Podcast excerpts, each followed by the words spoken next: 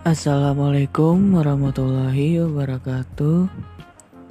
Saya Altofaki akan menjawab soal ekonomi mikro Islam nomor 3 tentang produksi.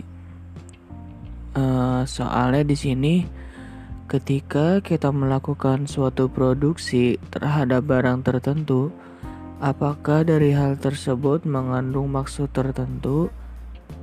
Jawabannya, dalam konsep ekonomi konvensional atau kapitalis, produksi dimaksudkan untuk memperoleh laba sebesar-besarnya.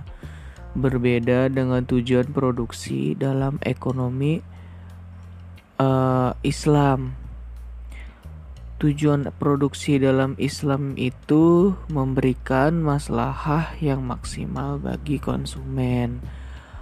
Ketika tujuan dari ekonomi konvensional itu hanya untuk kepentingan pribadi, yaitu memperoleh laba sebesar-besarnya, tetapi dalam Islam justru itu memberikan maslahah yang maksimum bagi konsumen. Maslahatnya bagi para konsumen yang menggunakan produksi kita itu apa?